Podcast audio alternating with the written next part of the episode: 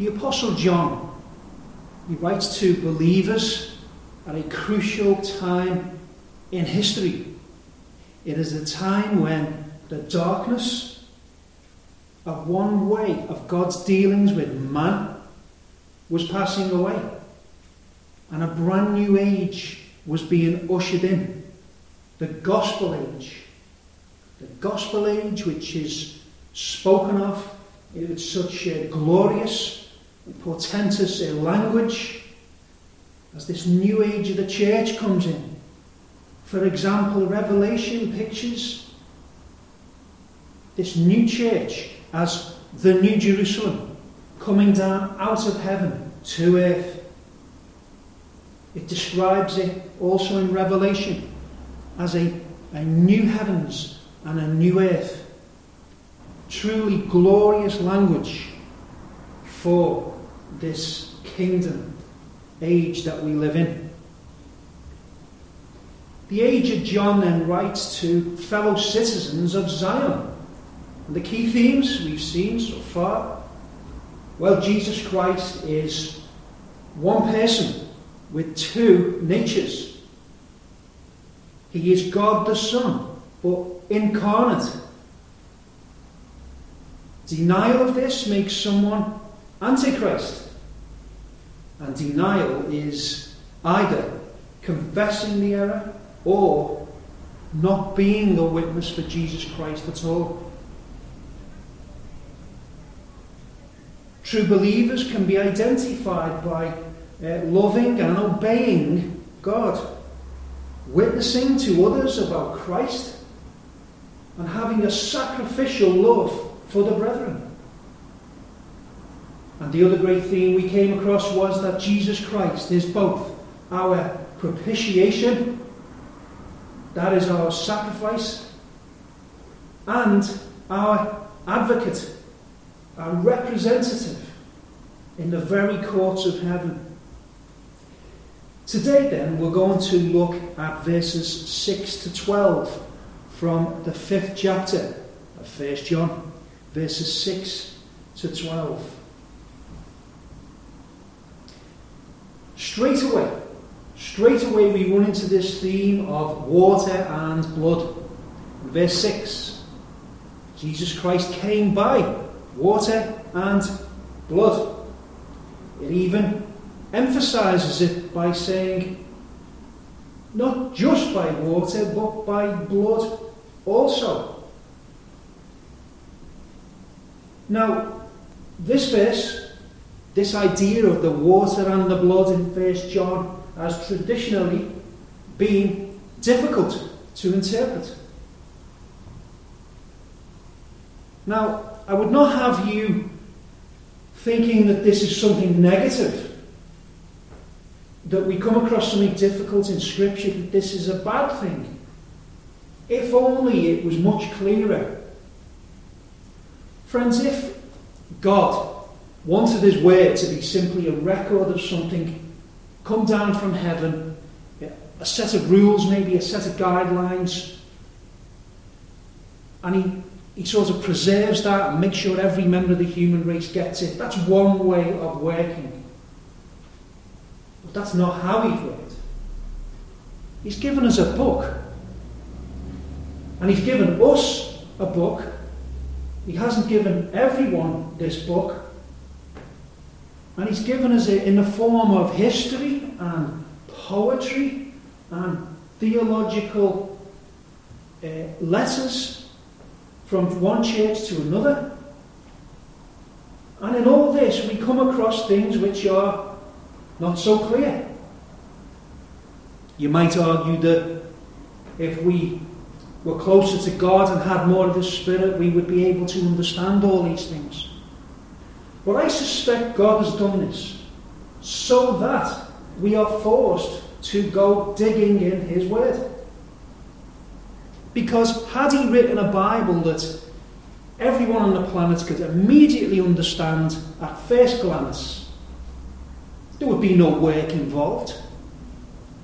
And yet now, we come to verses like this, and we go digging, and we dig, and on the way, on the way, to that supreme gem that we are searching for. The proper interpretation of the verse, that is. We come across other gems, if you like. And so it's through this necessary process of hard work, hard Bible study, that we are greatly blessed.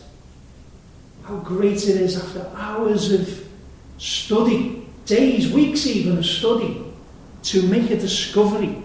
In other words, for God to suddenly just reveal something, give you some light on the scripture, is one of the most blessed things a Christian can experience. So we're glad. We're glad that we have to work hard. So here there are numerous interpretations, numerous explanations of what the water and the blood could be. And what, why would there be so many interpretations? Well, it's because, firstly, water is used throughout Scripture. Water is found all over Scripture. And the references to it, it can be literal. For example, the, the Jordan River separating. Or it could be symbolic. Water sometimes represents affliction. And it's the same with blood. The references to blood can be literal. For example, in a battle, blood is shed, but also symbolic. The Bible says that we are all made of one blood, describing how the Christian view is that there are no separate races, but just one human race. We all have, as it were, the same blood. There are also scriptures where water and blood are used in the same place. So, for example, in Revelation, we see the water uh, in the sea being turned to blood. And then we can have combinations of any reference to water combined with any reference to blood. So, in theory, someone could come up with maybe a thousand different explanations of what the water and the blood is. You could combine the two and say, right, the water and the blood means chaos and war, and so on. You can go on forever. So we need to narrow this down. Straight away, we can discard most of those combinations. We can strip away 90% of them. Then maybe we could delve into some commentaries and get ourselves up to speed on the church's thinking for the past 2,000 years. And then perhaps most importantly, we can look at context. So we have those words, water and blood, but they are part of a sentence. And that sentence is part of a verse. The verse itself is part of chapter, which is part of the book of, of 1 John. You can say that itself is a part of the writings of John, his gospel and his apocalypse. And then, of course, if you step right back, you're reminded that the largest context of all is the Word of God as a whole. And so, what do we do? Well, we try to consider the scope of this letter. We've said that the the letter is it's all about Jesus and it's against heresy, principally this heresy of Cerinthus, the heresy of Docetism, that Jesus and Christ are two separate people. Now let's look at the train of thought as well. Look in verse 8 and 11. It says, There are three that bear witness the Spirit, the water, and the blood Three witnesses. And what is their testimony? What are they witnessing about? Two things. Found in verse 11. Firstly, eternal life. Secondly, that that eternal life is found only through the Son of God, Jesus Christ.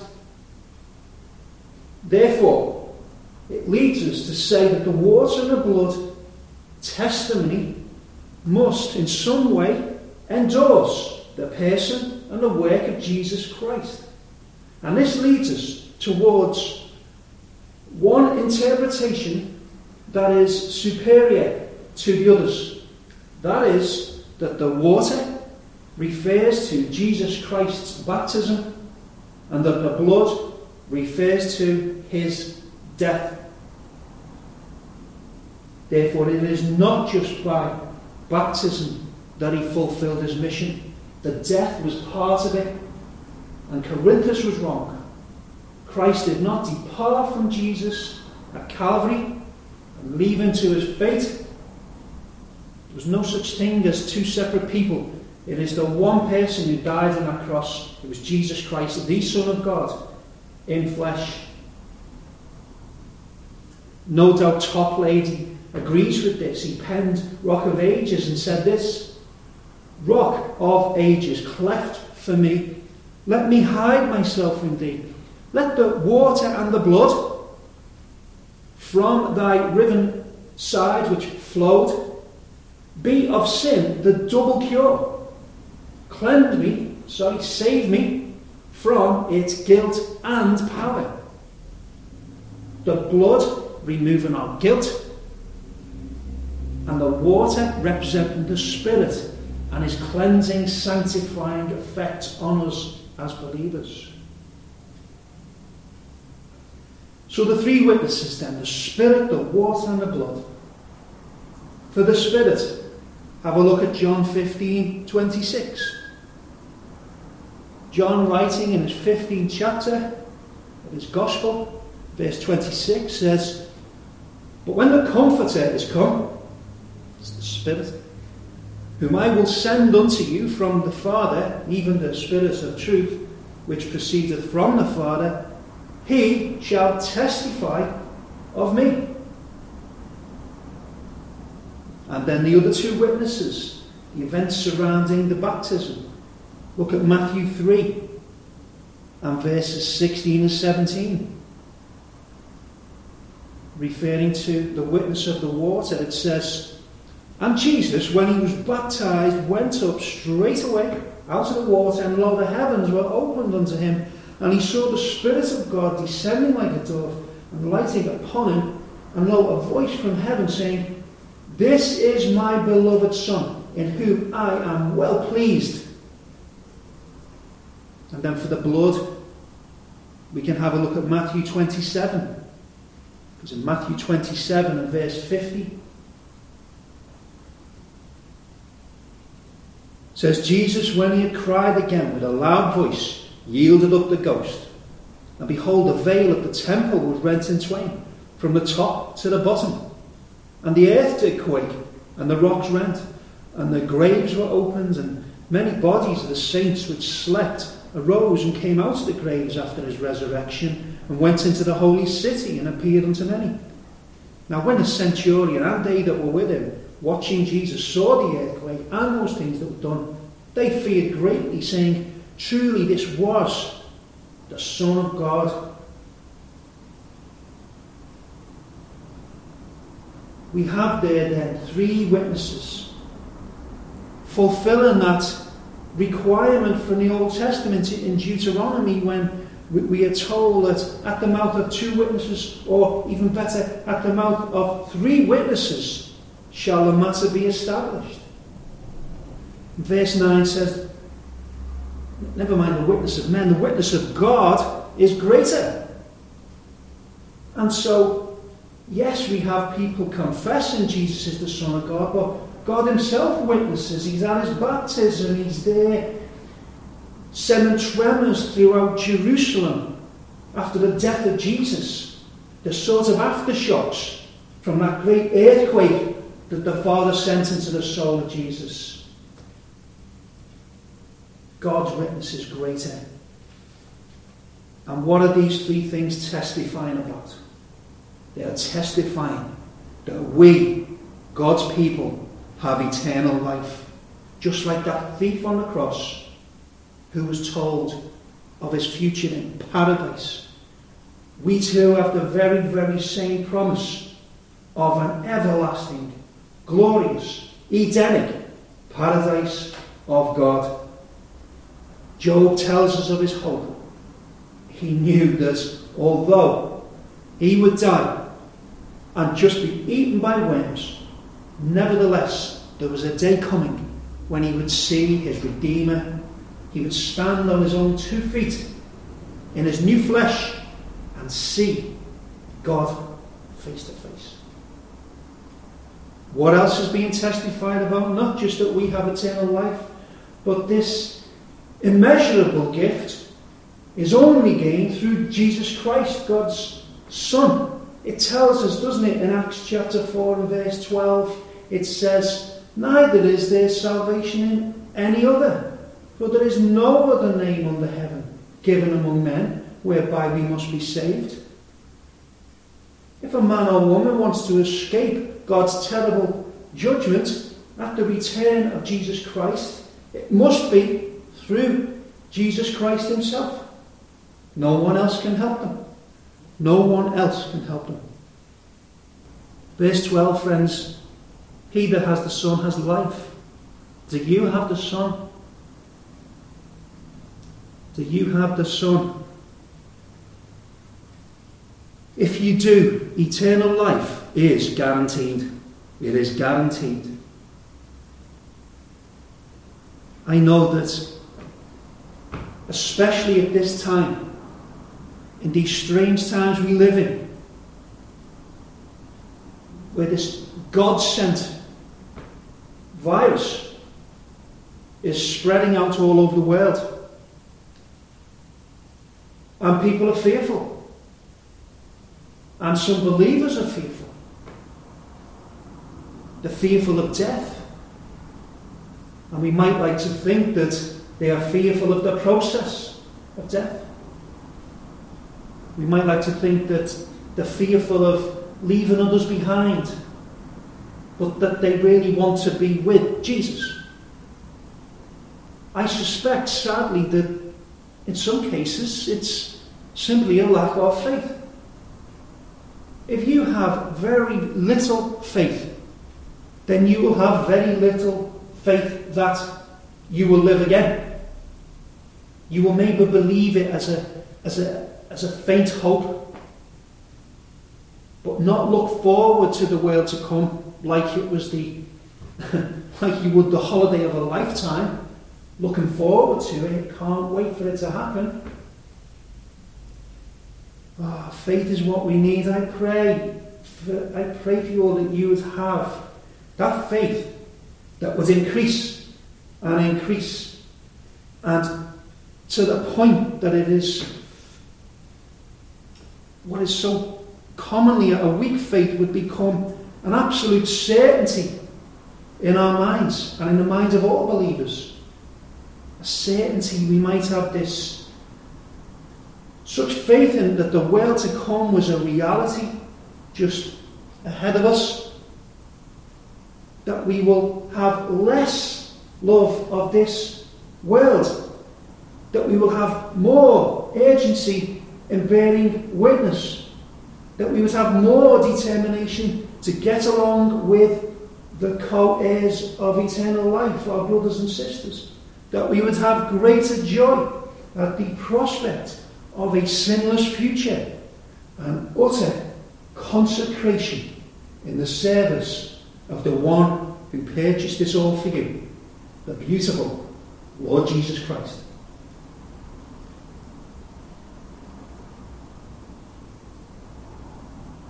As I was preparing this message, I was confronted with the remembrance of or the references to water and blood and I pursued this and I became constrained to, to share some of these thoughts with you, whether that constraint was of the spirit or of the flesh. Well, I have to just be confident that it was of the spirit. And so I wanted to, just for your consideration, just as an appendix to the message today, I want you to think about where water and blood is either mentioned or implied in the life of Jesus. And I want us to consider what this tells us about his humanity. not just his divinity. We have Jesus, born into this world in the normal way. It says in Galatians chapter 4 and verse 4. But when the fullness of time was come, God sent forth his Son, made of a woman, made under the law. Then in his life we see we see him we find him in Luke uh, 22 and verse 41 in Gethsemane. He was withdrawn from them about a stone's cast and kneeled down and prayed, saying, Father, if thou be willing, remove this cup from me. Nevertheless, not my will, but thine be done. And there appeared an angel unto him from heaven, strengthening him. And being in agony, he prayed more earnestly. And his sweat was, as it were, great drops of blood falling down to the ground. So we see him in toil and travail in his life. And then we see Jesus Christ's death. You can read a small section from John 19 and verse 30. It says, When Jesus therefore had received the vinegar, he said, It is finished. And he bowed his head and gave up the ghost. Verse 32. Then came the soldiers and brake the legs of the first and of the other, which was crucified with him. But when they came to Jesus and saw that he was dead already, they brake not his legs, but one of the soldiers with a spear pierced his side, and forthwith came there out blood and water. So we see then it was a proper death. It was most certainly a proper death. What is the connection here? Well, these three things should remind you of the connection Jesus had with Adam because Adam, in, in his fall, made it the destiny of all his descendants after him to be born into this world through a painful process of childbirth. And every one of us come into this world covered in blood and water. And so we see it was a, a completely normal birth. So he identifies himself as coming from the line of Adam. And then in Jesus' life, we see him in such inward turmoil, travail of soul, a toil, that it harks back to that pronouncement by God that Adam would travail during his life. And he would bring forth food by the sweat of his brow, and so sweat became the, the symbol of that toil that was part of the fall. And sure, Jesus worked in his ministry, that's counted as work. But this, this turmoil, this travail that he experienced in Gethsemane, here, as he stood on the edge of the furnace of God's anger. It was here that he took upon himself all the sins of all his people and was truly made to be sin for us. And it is in that unimaginable turmoil that he sweats to show the travail of his soul which is to culminate on the cross. And finally, it was also the destiny of Adam's descendants that their lives would end. That after a life of toil, their bodies would deteriorate until they came to a point where they could no longer function. Their lives would end and they would go into the grave So we see there Jesus Christ in some inexplicable way. Jesus Christ, the Son of God in the flesh, dying. And so, in these three ways, we see connections with Adam. and with the results of the fall, the water and the blood, at his birth, in his life, and in his death. And it shows us that yes, he was the divine Son of God, but he was also a real human. Friends, do you believe this evidence today? Do you believe the threefold evidence on earth about Jesus Christ and the eternal life that he gives? Then, if you do, then praise God. Praise God for it. To do otherwise would be to call God a liar, it says in verse 10. But as for us who believe, let us never, never stop praising God because of the great gift of eternal life in Jesus Christ. Amen.